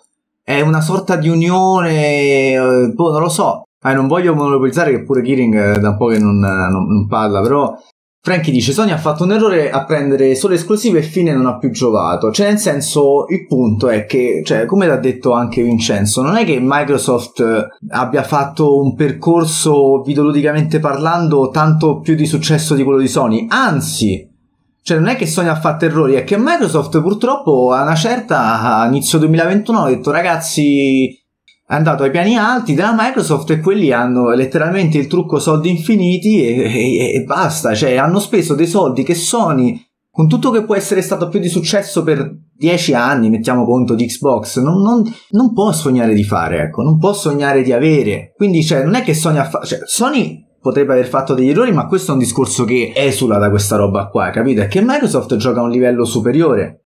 Sony se ne è fregata dei servizi, ma è più facile per Microsoft non fregarsi dei servizi visto che forse Microsoft ha inventato i servizi, eh, no? Sì. Eh, Assolutamente. Cioè, è difficile, è difficile competere con una Microsoft. Vabbè, diciamo, che, diciamo questo, diciamo che uh, noi adesso stiamo ipotizzando un eventuale futuro nel quale uh, Sony punti sulle sue esclusive, faccia il suo percorso e possa ottenere così dei risultati. Però ragazzi, non credo, cioè non so fino a che punto noi possiamo dire magari una cosa del genere. Perché? Perché Nintendo, che ha attualmente la sua fetta di mercato, no? Come tutti anche in chat stanno dicendo, vero che ha la sua fetta di mercato, ma anche personaggi iconici che non ha per esempio mai, mai, mai eh, buttato via. Cioè Sony invece molte volte ha questa tendenza un pochino disfattista secondo me del prendere delle icone e poi lasciarle un pochino a se stesse. Mm, questo è accaduto per Crash Bandicoot, che non ha avuto grande successo con PlayStation 2 e quindi è stato messo da parte. È successo con, con Spyro. Ovviamente non erano proprietarie Sony, erano in collaborazione con altri studi, però comunque tant'è cioè, uh, Sony era un periodo nel quale cercava di fare concorrenza a Nintendo che aveva Super Mario, che aveva altri personaggi. Insomma, il risultato per la prima versione è stato buono, il secondo no, via, buttiamoli, ok? Quindi non puoi puntare sulle icone puoi puntare sulla o magari per puntare su delle icone attualmente è un po' difficile perché io tutti i personaggi classici che vedo dei giochi PlayStation li vedo un po' troppo complessi per essere ecco, duraturi nel tempo. Non abbiamo il classico Super Mario che è praticamente il topolino dei videogiochi. Ok? E quindi da questo punto di vista non so.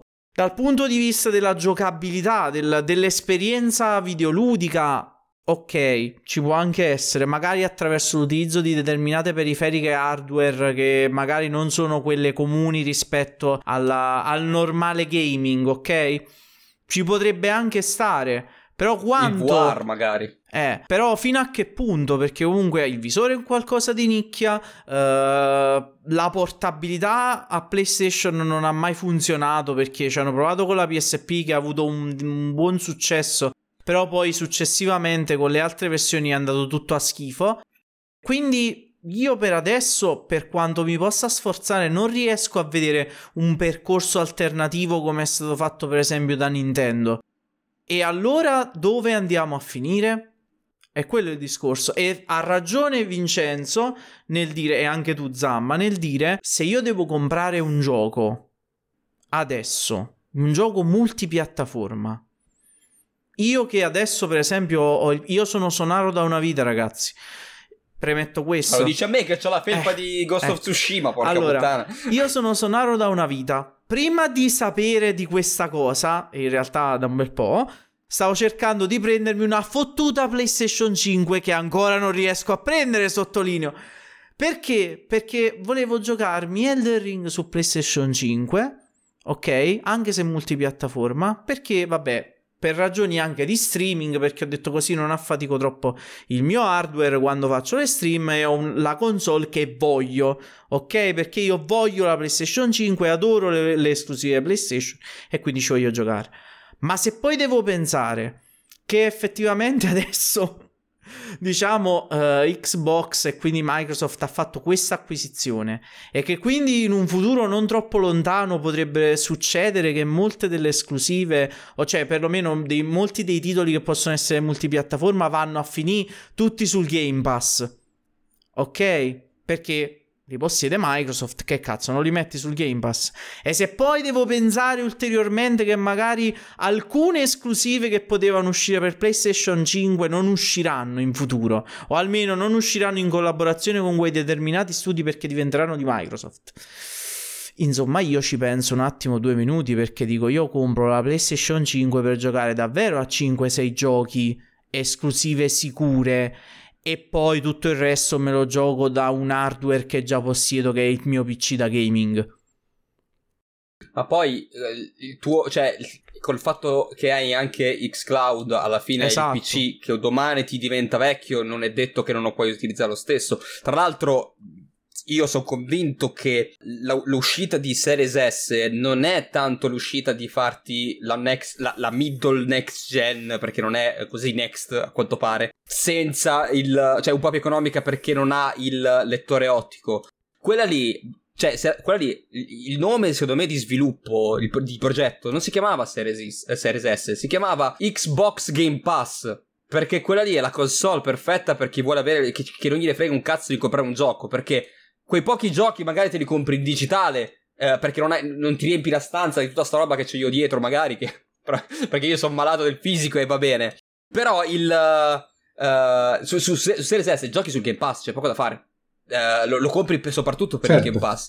E per rispondere a Frankie che mi chiedeva se uh, Sony per recuperare dovrebbe comprare Siga Level 5, non è che io, io, non la vedo come un compro, compro un cioè Microsoft ha comprato uno studio, un intero intero gruppo di studi, allora Sony deve uh, immediatamente comprarsi qualcos'altro. A parte che Sony tendenzialmente ha sempre lavorato per IP più che studi di sviluppo, se pensate non è che possieda chissà quanti studi, uh, tende a comprarsi l'IP, chiedere a un certo studio di fargli un'IP esclusiva.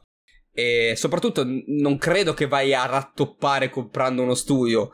Forse semplicemente deve continuare a fare il suo mercato cercando di capire se sta giocando bene, se sta andando nella direzione, ripeto, Sony i numeri li fa. È crollato in borsa, però vorrei anche vedere dopo, acquisto, dopo notizie del genere, dopo un tentativo di acquisto simile, è normale che perdi punti in borsa quando di là li prendono poi, perché uh, gli investitori Uh, investitori che possono investire si presentano lì, sentono una cosa del genere, dove vanno secondo voi? Vanno su Sony che non sta facendo nulla di diverso a quello che ha fatto fino adesso o vanno su due, due, due cose del genere che si stanno muovendo in questa direzione?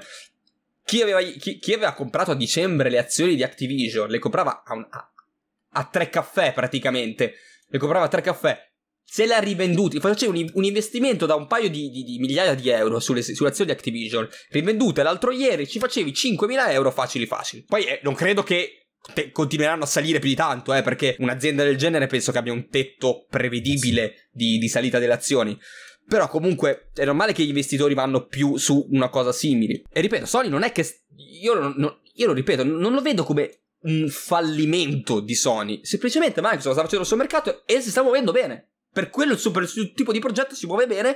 E se poi se, se, i soldi disponibili per quel tipo di mercato sono 100 e Microsoft ne piglia 60 e Sony ne prende 30 perché 10 li prende, uh, li, prende, li prende, Nintendo. Se la vogliamo vedere come una sconfitta da parte di Sony, vediamola come una sconfitta, ma non credo. Mm, cioè, io, io, almeno nella mia ottica non è proprio una reale sconfitta, ecco. No, esatto, appunto, non è che io sono completamente d'accordo con te, questa non è una partita di Monopoli che questo deve comprare nuovi appartamenti per contestare, cioè, ma già Ah, Microsoft ha dimostrato che è più forte, punto. Cioè, Sony prende level 5, ok, Sony ha preso level 5, però, cioè, non, cioè, non, non cambia, non cambia la solfa, ecco. Tra l'altro Sony, non penso che questa mossa di Microsoft vada a cambiare più di tanto concettualmente il mercato di Sony, perché Microsoft ha fatto un passo oltre cioè non vuole più stare in questa sorta di guerra fredda videoludica che c'è stata tra Sony e Microsoft. No, Microsoft ha detto beh io me ne esco e gioco a un altro livello. Sony la sua, la sua schiera di utenti appassionati ce l'ha ancora, la sua schiera di utenti che compreranno i suoi giochi ce l'ha ancora, continuerà a fare il suo mercato. Ecco, magari non potrà crescere quanto potrà crescere Microsoft, ma perché Microsoft sta facendo una cosa in più, ecco, si sta evolvendo. Però non è che Sony muore per questo. Anzi, appunto, se riuscisse, come dici te, che tu dici no, ah, tra l'altro Spyro o Spiro eh, come, come, come, si sta sotto Microsoft? Dici tu, ti devi mettere d'accordo con Xbox per il Game Pass. È quello che dicevamo noi, ti devi mettere d'accordo con Xbox per il Game Pass. Microsoft è felice e tu praticamente superi le console war perché se hai una PS5 puoi giocare tutto, ok? Microsoft prende i soldi che vuole, Sony continua a vendere le console che vuole e le sue IP e tutto quanto e basta. Non è che non esiste l'esclusività, cioè Gran Turismo la gente lo vorrà comprare pure se Forza esce sempre, cioè, non lo so, è sempre così, insomma.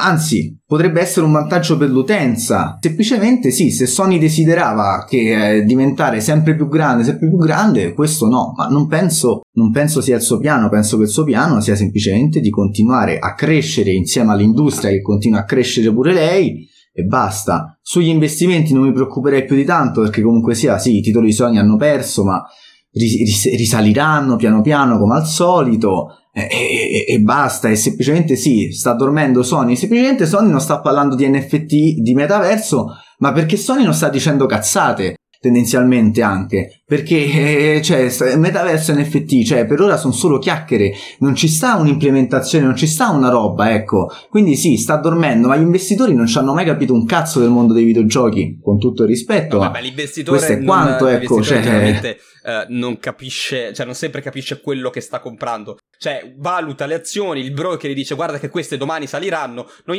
potrebbe essere uno che fabbrica mangime per cavalli o l'ultima azienda high tech, se ne sbatte i coglioni, interessa che salga l- l- l'azione.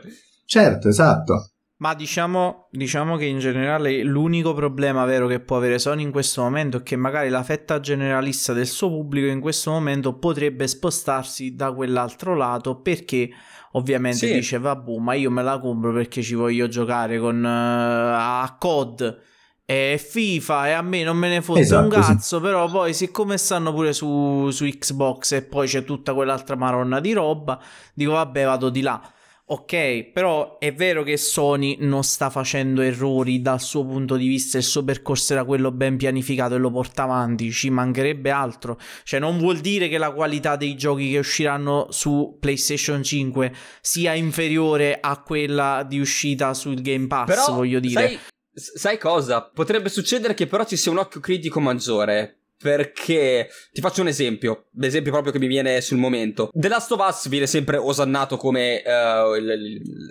il, gioco migliore di, di, PlayStation che ha sotto, sotto la, la, PlayStation. Days Gone è un po' a metà, cioè sembra un fallimento, c'è chi dice che è bello, però i giochi come Days Gone, un domani, quando dall'altro lato ci esce qualsiasi cosa magari, e di quali due esclusive cominciano a essere un pochino meno e meno forti, io credo che la percezione del pubblico di quelle esclusive diventerà molto più difficile.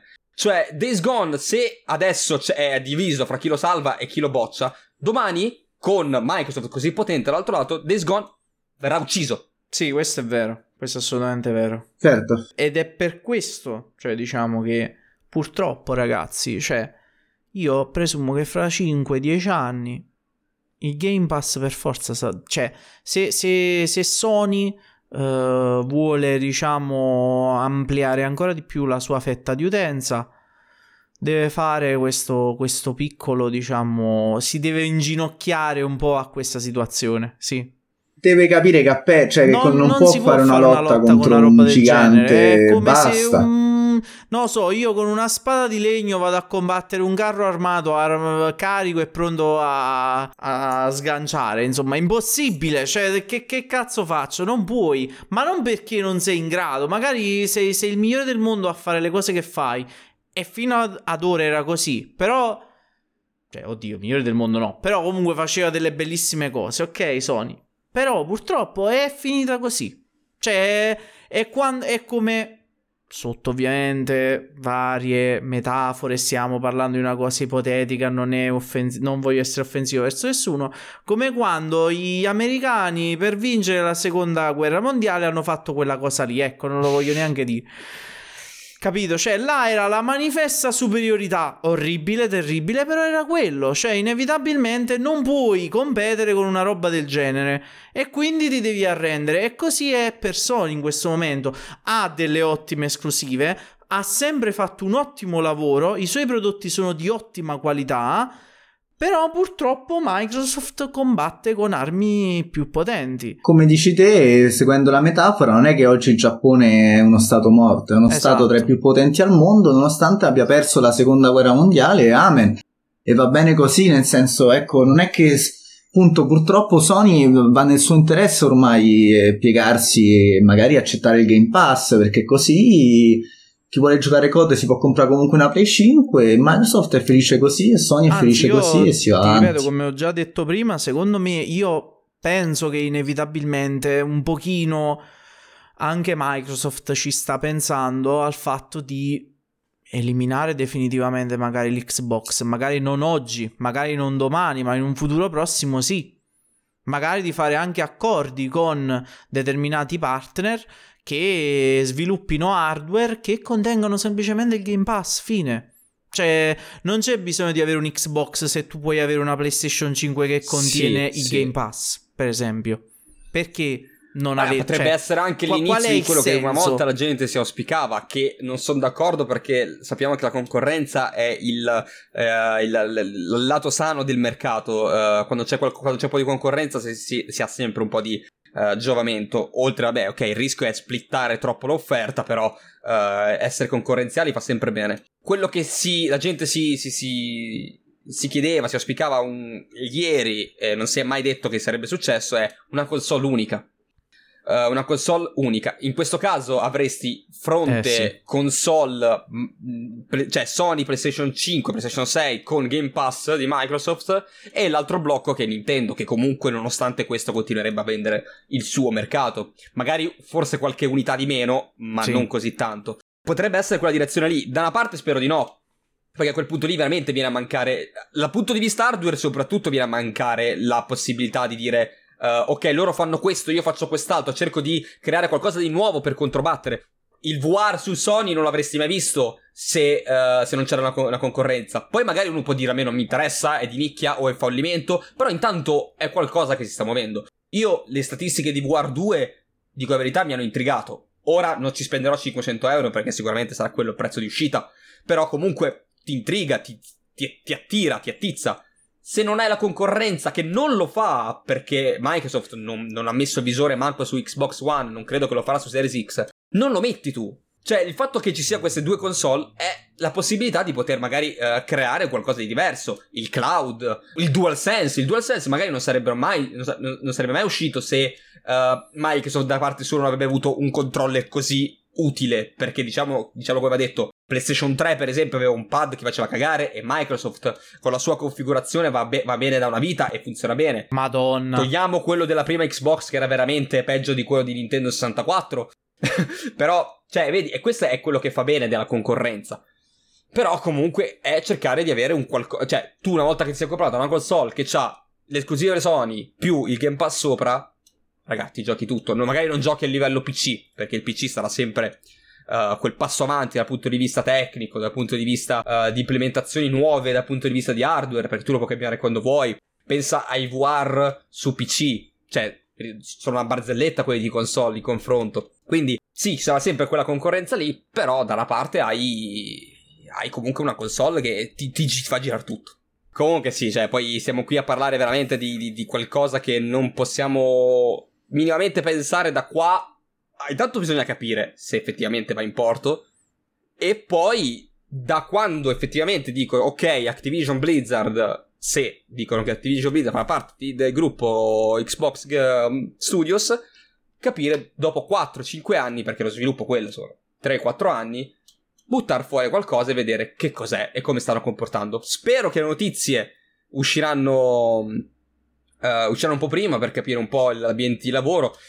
Tra l'altro, già qualcosa si sta muovendo. Cioè, io, io ho sentito di uh, news di insider che dicono che comunque nei corridoi dei studios Activision si stappano bottiglie, ma non per l'acquisizione, per i soldi che stanno arrivando, perché uh, il, il, il, CEO Bobby Kotick se ne va.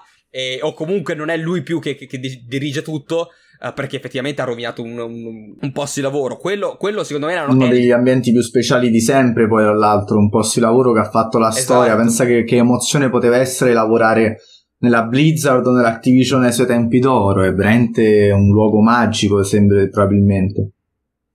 Esatto, quindi cioè, eh, il fatto che è, è, la vittoria un po' di tutti questa, eh, di, tutti, di tutti del settore, eh, se effettivamente si, si, risolleva un po' l'ambiente di lavoro. Tant'è che addirittura la, il capo progettista di, di Overwatch, se non sbaglio, uh, si è lamentato, ha, ha, inveito su Twitter contro Kotick che ha detto che Overwatch sta andando male, cioè Activision sta andando male per colpa di Overwatch, dicendo no, fa no stronzetto, la colpa è tua che ci hai buttato mille cose da fare, ce le hai cancellate, tant'è che, il, come ha detto Zamma, prima il, lo sviluppatore principale di, di Overwatch se n'è andato, cioè ha mollato completamente e ha detto no, io non ci sto più, e loro hanno detto No, cioè, lei ha proprio detto così, ha detto, ha detto, guarda, non vediamo l'ora che effettivamente tu te ne vada al 100%.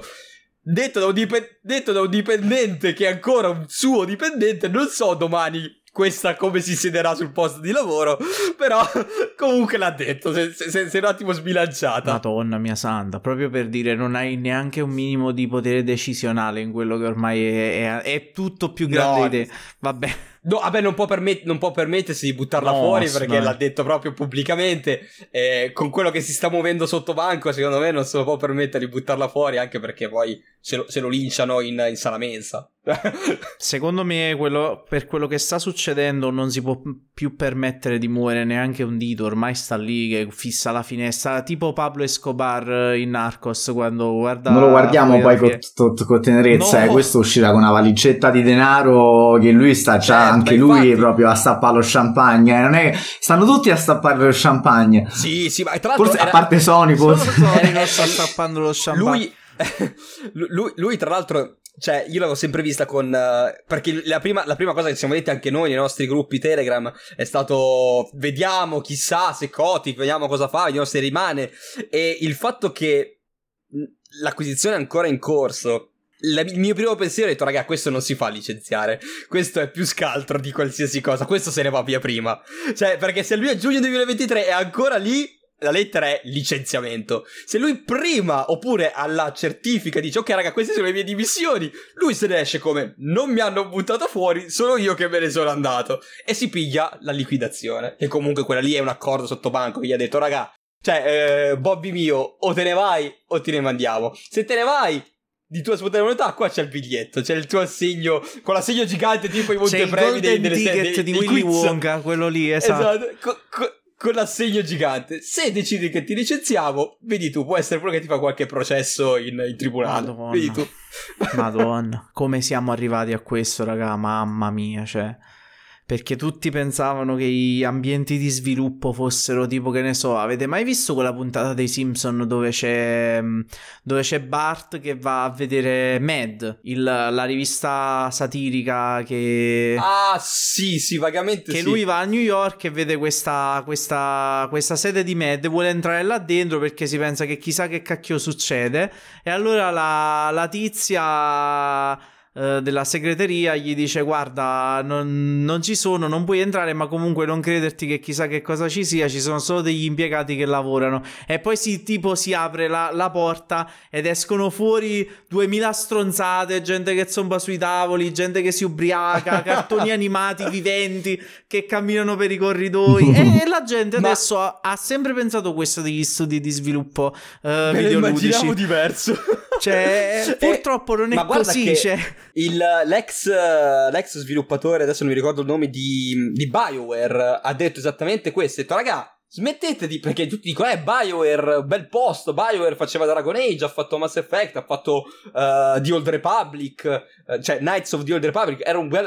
Ha detto, raga, smettete di, smettete di pensare che BioWare è magia, perché... Soprattutto con Anthem e con l'ultimo Dragon Age, con Inquisition, lo sviluppo è stato, ha detto, una mazza da hockey. La, ehm, la equiparato alla mazza da hockey. Cosa vuol dire? Avete presente come è fatta la mazza da hockey, no? Praticamente, se voi la mettete stesa con la punta che gira verso l'alto, praticamente è fatta così, diciamo. Secondo lui, la mazza... Cioè, è, è- perché diceva, per i primi mesi, eh, per i primi anni, praticamente lo sviluppo non andava avanti, andava avanti a piccoli passi. Cioè, quindi saliva, il lavoro andava avanti e saliva piano piano piano. Si arrivava a un certo punto in cui, ovviamente, il gioco a, un certo- a- a- una data doveva uscire. Da quel giorno lì in poi, all'improvviso, erano ore di crunch. eh, le robe che andavano fatte tutte in fretta e furia. Perché bisognava uscire. Quindi avevi l'impennata di lavoro. E fino a due mesi prima non facevi letteralmente un cazzo. Viaggiavi a. proprio. cioè. Te la prendevi comoda, nessuno ti diceva cosa doveva fare, non c'era manco una mezza idea di progetto. Quindi smettete di pensare che sia veramente tutto magico nel settore. E quindi non credo che in Activision Blizzard, a vedere gli ultimi progetti, eh, come addirittura Vanguard, che sembrava non dovesse uscire, eh, Vanguard doveva essere cancellato, poi non si sa come l'hanno recuperato. Vi viene da pensare che il tipo di sviluppo è lo stesso. È sempre così. Cioè, purtroppo è così. Funziona così. E ovviamente in, in un ambiente di lavoro sano c'è anche una pianificazione sana. Il problema è che quando tu hai delle persone non proprio intenzionate a valutare la salute dei propri dipendenti, ma soprattutto una pianificazione seria, ottieni questo. Ma poi penso anche Kiring che in realtà appunto, cioè, la verità sia un po' nel mezzo, nel senso che penso che per costruzione fare videogiochi, come probabilmente fare musica, come fare in generale vari lavori creativi, ci sia un, un periodo quando si avvicina alla scadenza in cui bam, la pressione fa esplodere il lavoro. Ovviamente ci stanno dei limiti anche a questo. Ecco, probabilmente questo è necessario, no? Una certa, una certa chiusura, un certo proprio periodo bam di lavoro intensissimo, però allo stesso tempo non, non, non bisogna far vivere male la gente, soprattutto poi questo magari da uno studio come Bioware lo accetti, però insomma ci stanno... Vabbè, Bioware è comunque grande, però insomma ci stanno degli studi che, che come Cyberpunk, CD Projekt, che sono cresciuti tantissimo e, e hanno distrutto i loro dipendenti per poi per cosa? Per veramente stupidità di, di lavoro. Cioè, il- cioè, mettiamola così, ecco. Quella roba lì ci sta, però è tutto lo studio che sta così. Non è una parte soltanto che, che per le decisioni sbagliate degli altri fa quello, ecco. il problema è che quando tu parli di un'organizzazione, di uno studio, anche cioè grande o piccolo che sia, inevitabilmente tu devi andare incontro a vari processi per la creazione del videogioco. Ovviamente il processo creativo è quello che ti toglie più tempo, no? Perché è quello dove tu sei in fase di, diciamo, progettazione a livello concettuale di quello che poi tu vuoi portare avanti e questo ti toglie tanto tempo, però all'interno del ciclo produttivo in realtà fino a un certo punto ci entra perché poi quando si va nel concreto nel dover mettere su codice quello che tu hai ideato lì c'è bisogno non solo di competenze, ma anche di persone a capo di, quel, di quello studio che sappiano quantificare lo sforzo e le ore di lavoro che ci vogliono per fare queste cose. Se hai una persona poco competente o che perlomeno voglia privilegiare il fattore introiti rispetto al fattore qualità, è inevitabile che quello che succede poi è il risultato di tutte queste IP che inevitabilmente hanno avuto un fallimento tremendo e che poi ormai secondo me diventano facilmente carne da, da, macello per Microsoft, cioè alla fine è quello, cioè tutti questi studi perché sono stati acquisiti da Microsoft così facilmente, così facilmente ovviamente tra virgolette, perché si trovavano in situazioni piuttosto difficili. Bethesda, prima di essere stata acquisita da Microsoft, che cazzo ha combinato? Cioè, vi ricordate Fallout 76? Cioè, che cos'era.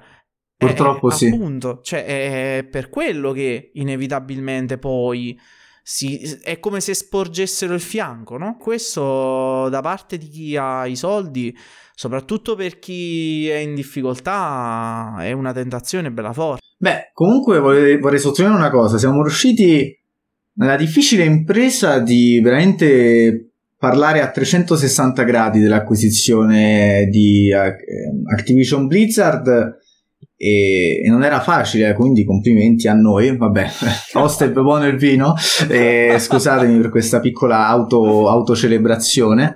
E, ne abbiamo parlato in settimana e ne continueremo a parlare su, sui nostri gruppi Telegram, eh, scriviamo sempre diciamo di approfondimenti su Instagram, anche se non sono così approfonditi, ahimè. Però direi che quantomeno per la parte per Spotify di, di fermarci qui. Eh, ragazzi di Spotify io vi ringrazio e di, di Spotify e non solo, ragazzi del podcast vi ringrazio, ci vediamo settimana prossima e venite a seguirci anche su Twitch e, e niente, vi lascio salutare da, dai nostri due Ludens oltre me. Ciao ragazzi, alla prossima! Ciao ragazzi, alla prossima!